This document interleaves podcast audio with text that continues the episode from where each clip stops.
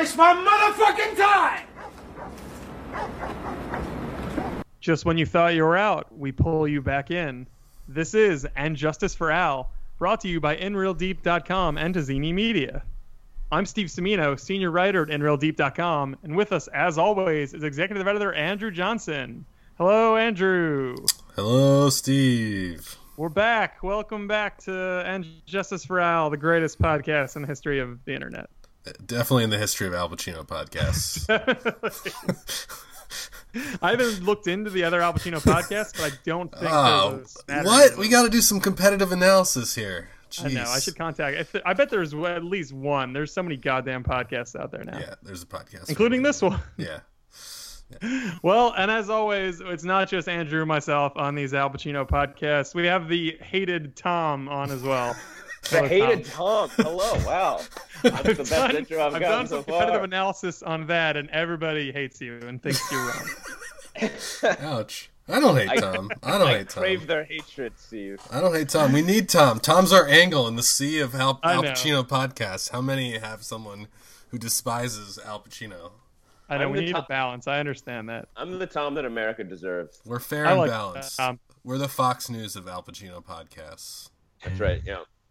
So No, it's good. Well, obviously, else? what this world needs is people listening to each other and actually trying to resolve their problems and talk about them. And I think that's Right. sort of what we're doing here. So, in that sense, we do we are a model for everyone else to sort of you know look after. I don't know. I think you're onto something. This podcast is rigged. Oh, let's not billionaires. that. That's another podcast we're gonna do. Hey, this is a good segue because Al Pacino kind of talks like Donald Trump on a hot mic in, in a part of this movie. So, It is. It. That's definitely true.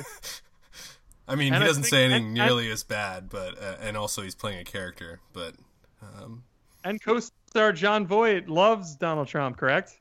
That's that's fact. I assume Yeah, Yeah. I think he tweeted about it. Yep. Well, let's not shit on um that too much. We'll have plenty of time to shit let's, on let's get off things Trump. like let's get off Trump. Off Trump immediately. Off Trump. Get on Off Trump and back on Al. We're here to talk about Heat, Michael Mann's 1995 crime drama. It's a long movie. It's a well-regarded movie. It's, I would say, a great movie. I suspect at least one other person on this podcast may disagree, but I think even if you dislike certain elements of it, I think you know Michael Mann is a pretty great director, and this is sort of his, you know, his his biggest, most bombastic, most detailed movie, and I think most people would agree it's his magnum opus. And there's a lot of stuff. It, it goes back and forth. It vacillates. There's a ton of things happening, but I think there's something for everybody, which is an element of it I like a lot.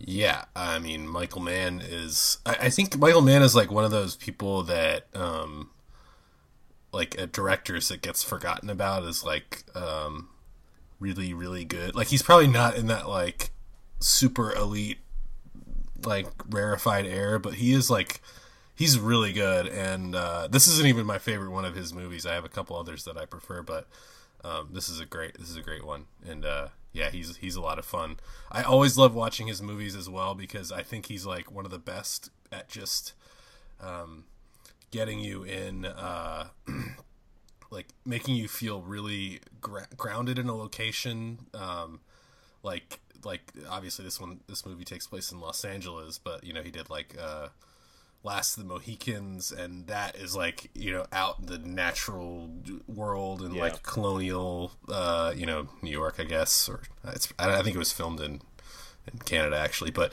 um, and then you know even like more recently, I, I probably am the only one on this podcast that watched Black Hat, which was not a great film, um, but was like it was it sort of it was sort of like a spy thriller that jumped around the world and and just like the cityscapes alone were sort of like uh, maybe not quite worth the price of admission, but he like really, really makes you feel like a, the the geography and atmosphere of a place. Um, I think He's it's, great at shooting urban areas and like cityscapes and Yeah. all that kind of stuff. Like I don't know why his eye particularly jumps to that, but I mean every movie, even Miami Vice, which I've only seen parts of, and like even the show, like right. he knows how to depict a city very well. Yeah, I, I that's the thing. I think he's very clearly a master at kind of atmosphere and especially kind of setting up te- technical set pieces, and just his quality of filmmaking is clearly very, very good. Uh, I'm a little critical sometimes because I think, and I don't mean this to sound as bad as it's going to sound.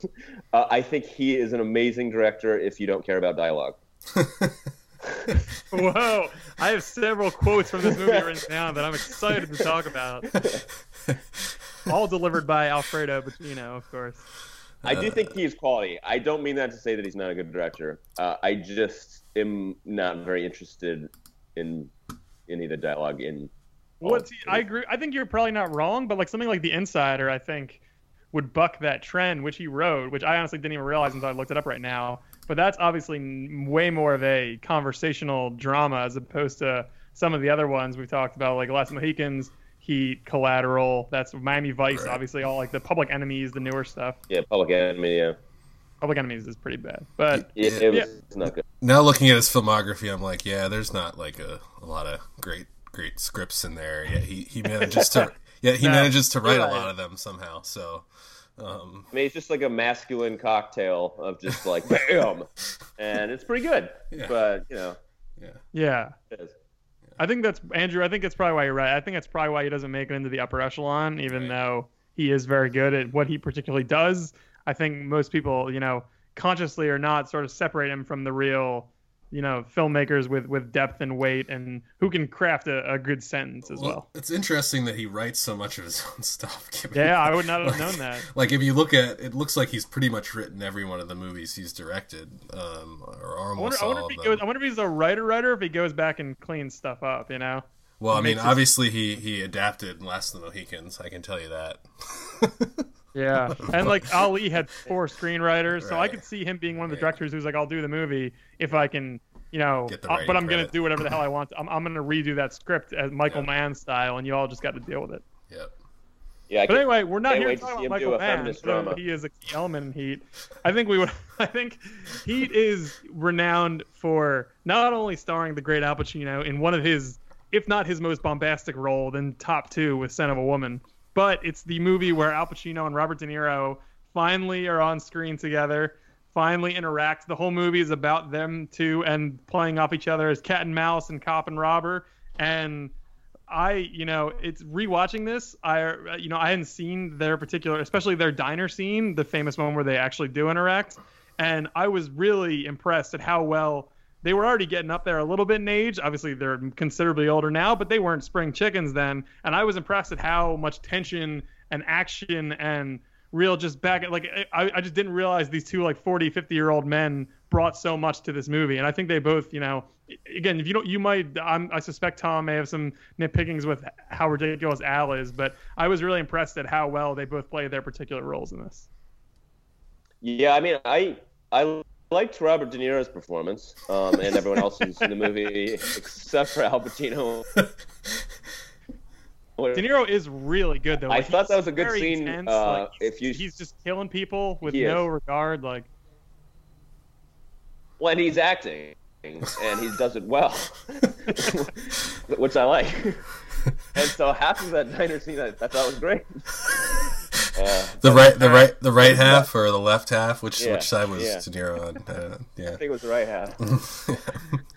all right this is we're gonna we're gonna throw down on this one i think this is gonna be the one where we finally come to virtual blows andrew what do you andrew tell us your Blows. thoughts on heat as the mediator and the in-between man here Um, I I guess uh, it's it feels like a a movie with like in, in three parts. Uh, well, I guess most movies are usually three parts, but there's three like really distinct, almost separate parts in the movie. There's sort of like the beginning and setup, which has that awesome like um, heist of the uh, the armored truck, which is like an incredible action sequence and then there's like in the middle is of course this like moment that like film fans have been waiting for forever, which is De Niro and Pacino to actually be on screen together.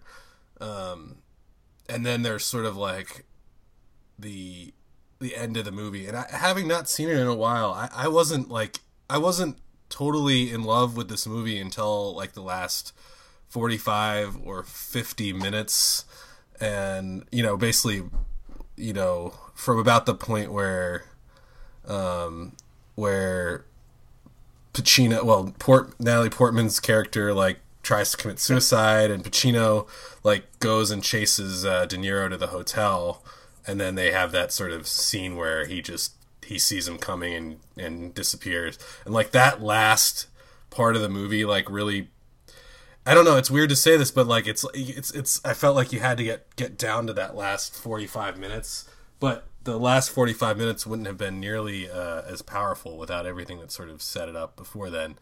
Um, but that's sort of what put it over the top for me as like a, a really a really great um, action movie. As far as like Pacino and De Niro, I actually would quibble that this is Pacino's I don't know, like a cartoonish, a top two like Pacino caricature performance. I don't know. Actually, I'm not sure I agree with that.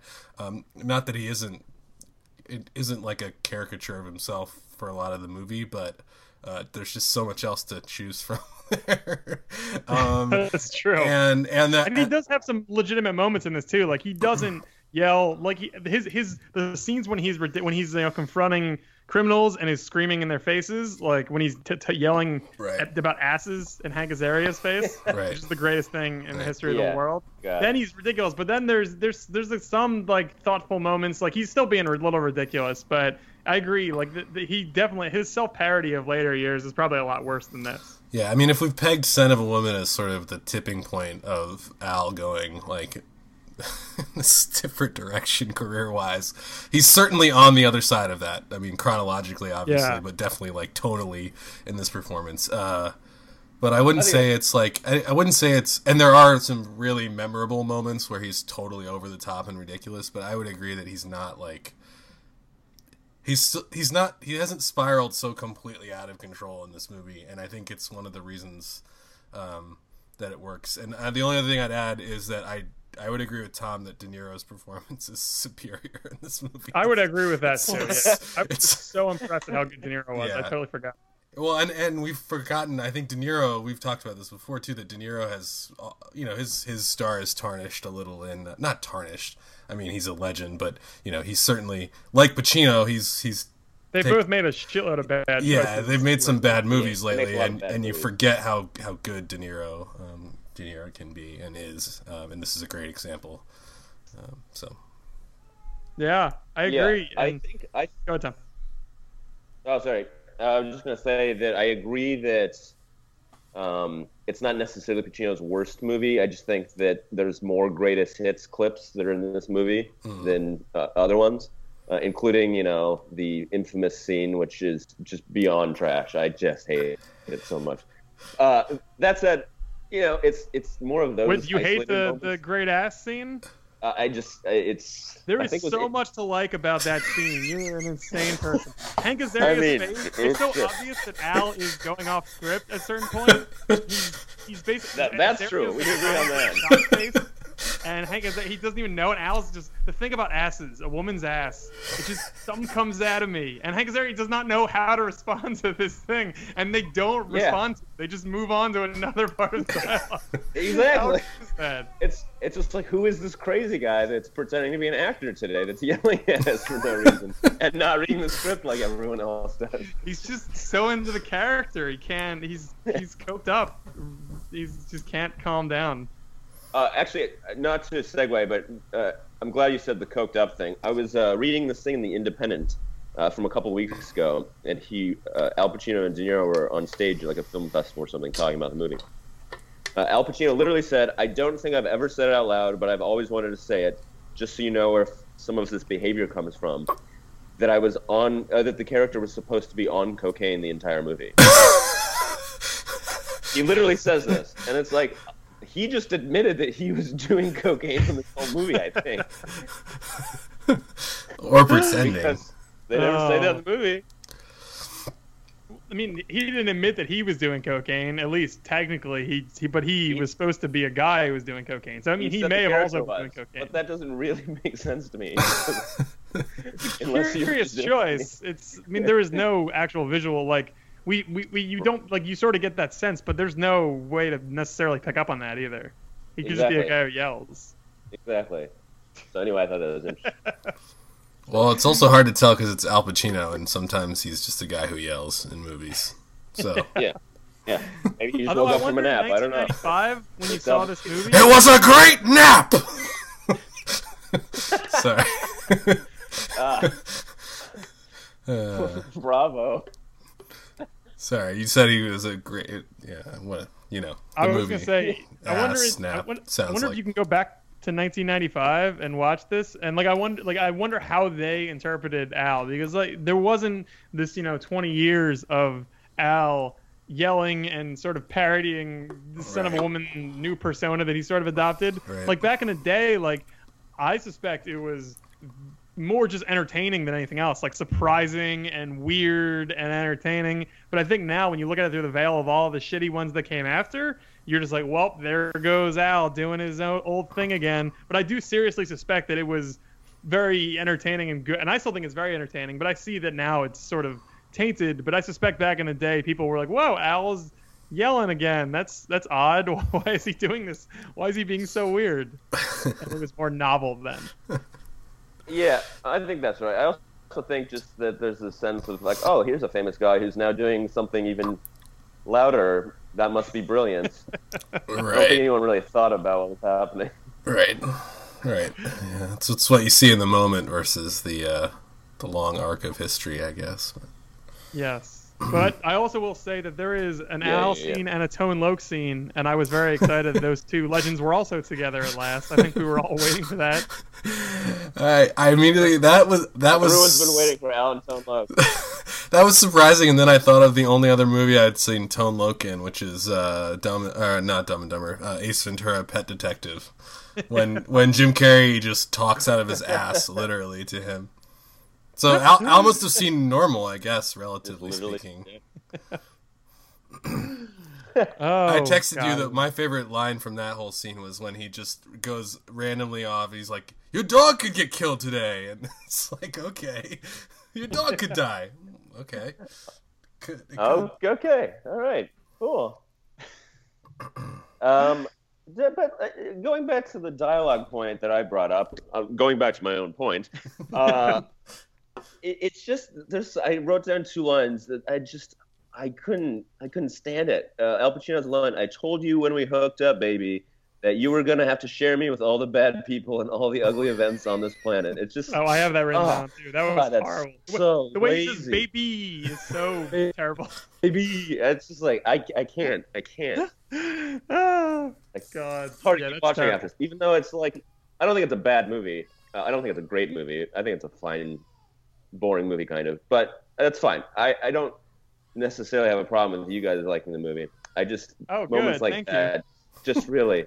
Yeah, you know, I'm a generous guy. Come on. Uh, you, d- you didn't love like the that, last. like, oh, this is hard to watch. You didn't love the end of the movie though, like where where De Niro sort of escapes from him and uh, at the at the hotel, and then they're sort of chasing each other around the the airline at the airport there. I thought that was good No, I thought that filmmaking, good. and Uh, and and the good thing about that too, Tom, to your point, is that there was very little dialogue in those scenes. So You- No, exactly. Uh, I thought those every- kinds of sentences I thought were amazing. I think there's just so much uh, length in between those moments.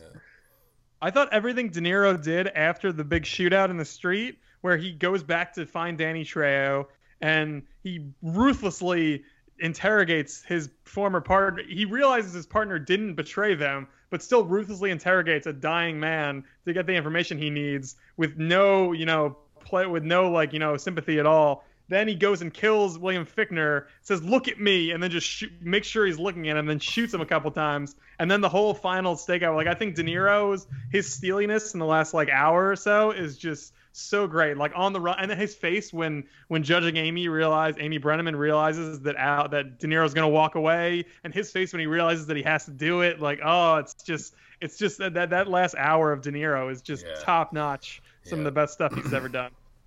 I agree. I totally agree. Um, I I I can't disagree with that. Well, and I guess that that's my whole thing is I agree, Tom, that the the first part of the movie is the first everything leading up to that is sort of uh, I would say sort of in a lot of ways sort of awkwardly put together. Like there are great scenes within it, but it it, it doesn't really the the payoff comes in the in those last 45 minutes or so and it comes a lot mostly out of De Niro's character and the choices he basically makes. Um, so you know that's Yeah. uh, that's it's like I don't know. It, it sort of comes down to a question about you know movies. Is like is what what how do you evaluate a movie where one you know is one great scene um, en- enough to to make a movie great? I guess it depends on how great the scene is or or how great the the set of scenes are. But um, for me, like that's why I end up saying I I, I, I really liked Heat is because the on second watch is because the uh because the last 45 minutes or so were so so gratifying and, and riveting really so Yeah, no, I, I think that, I think that's a fair point, and it's I'll freely admit that it's possible that I would like the movie more if Al Pacino wasn't in it. uh, I'm I, I acknowledge that I'm blinded my by my hatred sometimes. I think it's justified in this case, but uh, you know, I, I think there's good things going on in the movie as a whole. I just I get I don't know. I just it's so long. I just got a little bored a few times, but It is. I think. I think we all watched it in parts, which, Yes. which I think was a nice way to do it. Yeah. Like it is Yeah. tough. It's a tough one to sit through in its entirety because the first Andrew, I think to your point, the first couple hours do they pivot a lot. Like Yeah. it goes back and forth, and there's a lot of there's a lot of characters, and you know mostly it's De Niro and Pacino just doing their thing, but then there's like Dennis Haysbert sort of comes out of nowhere, Yeah. and there's girls involved and children involved. Like it does sort of go, and then the last 45 minutes is a lot more concise and straightforward, and things sort of settle, which is is interesting to think about. What you know, how it came together. That I don't know if it was just that just happened to be a more cohesive element of the movie, and the other parts, Mann, was sort of just trying to figure out the best way to put everything together. But I think it does come like all the it, it, the bluster and, and craziness of the first two hours does, settles appropriately for a really satisfying conclusion for sure. yeah I, I wanted to bring up one other point which is well actually two other points but the first one is uh, I, I think Tom, you called this kind of a, a very ma- Michael Mann, like a very masculine filmmaker uh, Yeah. at the start, and uh, I'm like sitting here staring at the IMDb page and uh, and looking at the like. There's a lot of pretty good female actors in this, or as you would call them, actresses, I suppose. Jeez, uh, uh, in this movie, and I I really like he. I I think that's one of the bigger flaws, like in the movie, that that he doesn't really write them very well. Um, and uh, like well, he like- writes them as set pieces for Right. And for example, I mean, like judging Amy, uh, or Amy Brenneman is the act- actress's name, uh, but uh, I only know her from the from this and the CBS show Judging Amy. Um, uh, like her relationship with De Niro never makes any sense to me the entire time. Um, and Yeah, uh, exactly. and I was like, that's one of the things about the end of the movie that's like, I, I was just like, I know it was like heartbreaking to her when De Niro like like walks away, right? But like, I was just like, from her perspective, I was just relieved. I was like, what are you gonna do? You barely Yeah. know this guy. You're not. You're gonna go to another country and never come back. Don't you have any friends or family? Like, this is a terrible, terrible idea. Uh, Yeah, what's, wrong with you? This guy. so I, I was relieved for murdered. her, uh, I guess. And but yeah, there's not a lot of uh, not a lot of good good female characters in, in this one, uh, which is which is I don't know. I mean, I don't know that it detracts from it, but it it it uh, it it it uh, it sort of. I guess it, it sort of makes the movie a little a little hollow to some degree. Like it, it's just about the the boys, Pacino and De Niro, and and and maybe Well, that's right. kind of the point. But I, I don't know. Yeah, And that, that could that could be forgiven, but it, the film seems so uh, eager to point out exactly how much that personal kind of side of things is supposed to matter to these characters. right, Yeah, right. That's and great so it's just like if you're going to set it up that way, then you're kind of totally mailing it in if you have kind of lazy, like unbelievable dynamics.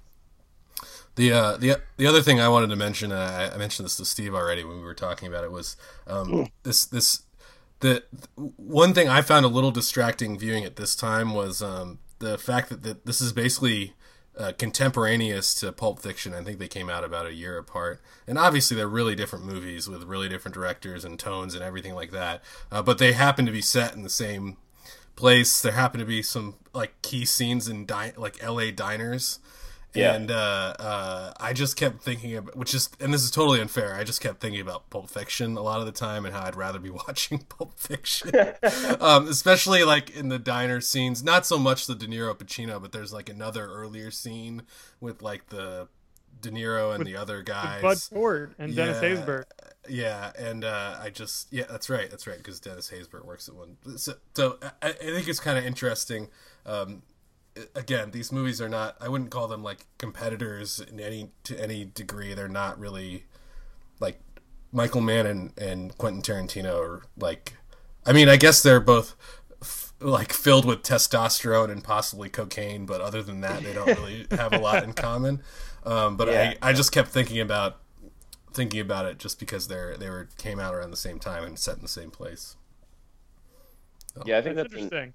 that is an interesting point. And Also, Tarantino's often criticized for not editing his movies, uh, but I think that kind of applies to Michael Mann, honestly. Well, it's also think about it in terms of like I was thinking about because I've seen it more recently, Collateral, which Yeah. is also set in Los Angeles, and you know, and definitely visually is very similar. Obviously, it's a Mann movie and it's the same town, but it's a much more and and that sort of goes. There's an element to that that sort of get a little hard to pin down. I remember from my best viewing, but it's pretty straightforward. Like it's just Yeah. Cruise and Foxx, and they're you know there's there's crime elements to it, and I think that's a way more cohesive, straightforward sort of story. That doesn't make it better than Heat. I don't think it's better at all, but it's interesting to see you know him, like you said, him, and then that's literally just two dudes plus Jada Right. Pinkett Smith for like ten minutes. So. Right. Mann Yeah. certainly does have a type and a place and a and a style he likes to follow.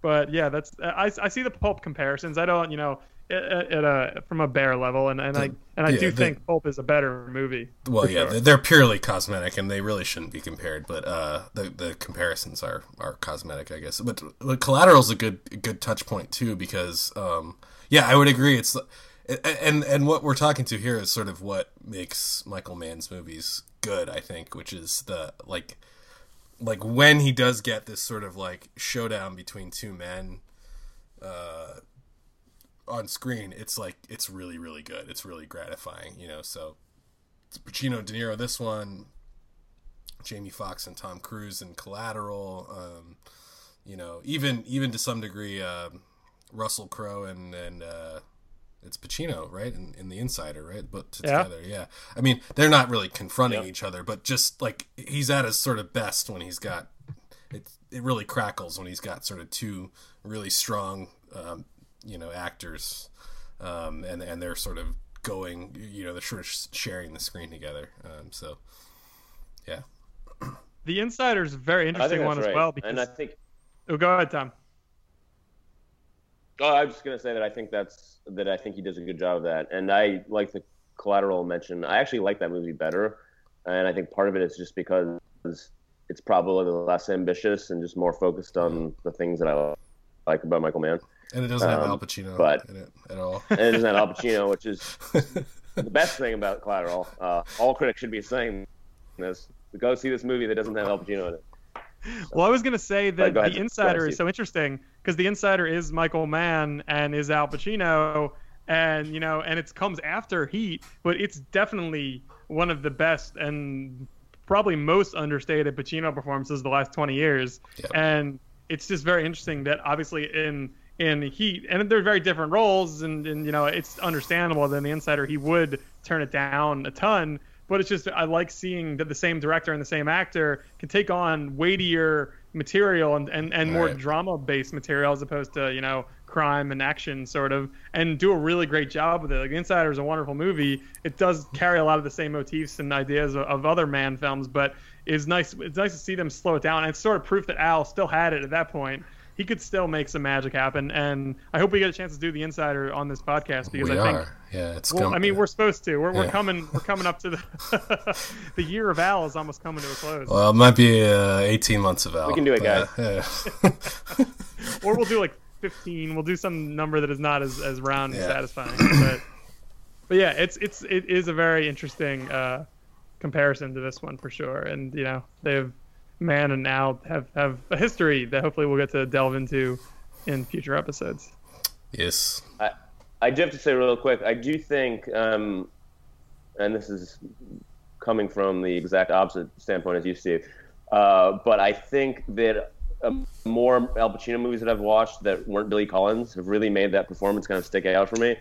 Because that's really kind of him doing what he does best, which is just playing uh, a hackish version of himself.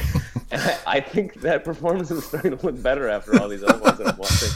Wait, so you like Danny Collins more after seeing Heat? Uh, it's a terrible movie. Uh, it's one of the worst that we've seen. It's it's irredeemable. But I think that Al Pacino is at least doing what he does best in that movie. Okay, that's crazy. But yeah, I don't know. I, I like that you said that because now this hurts your credibility across the board. So this is, I think that's an inadvertent win for the Al Pacino side. Let me clarify. no. I, I'm not saying he did a good acting job. I I just prefer him in uh, totally outlandish roles that more suit his lack of talent. Or he's not trying to. In a movie like this, which has some good parts. All right, so just write that down for everyone. Danny Danny Collins is better than The Godfather Part Two. Okay. That's erroneous.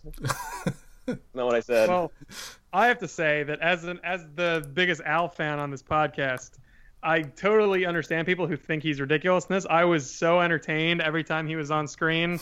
I think he's was so quotable and so wonderful. I think De Niro obviously gives the better traditional performance, but I think you take away from this like Al talking about asses, Al yelling "Don't waste my motherfucking time," Al calling Hank Azaria an owl.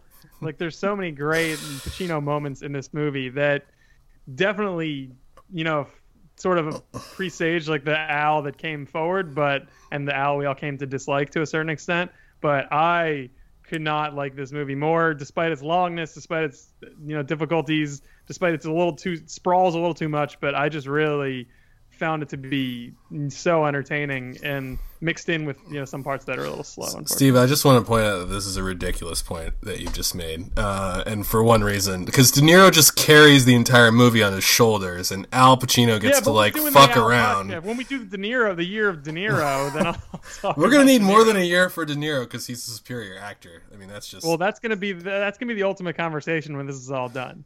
yes. We're gonna have to go through that, and this is obviously the best example. Unless we see Righteous Kill, we do need to watch Righteous Kill at some point. No, we don't. Do the I'm full not De Niro that. Pacino I'm not comparison. doing that. I'm not doing that.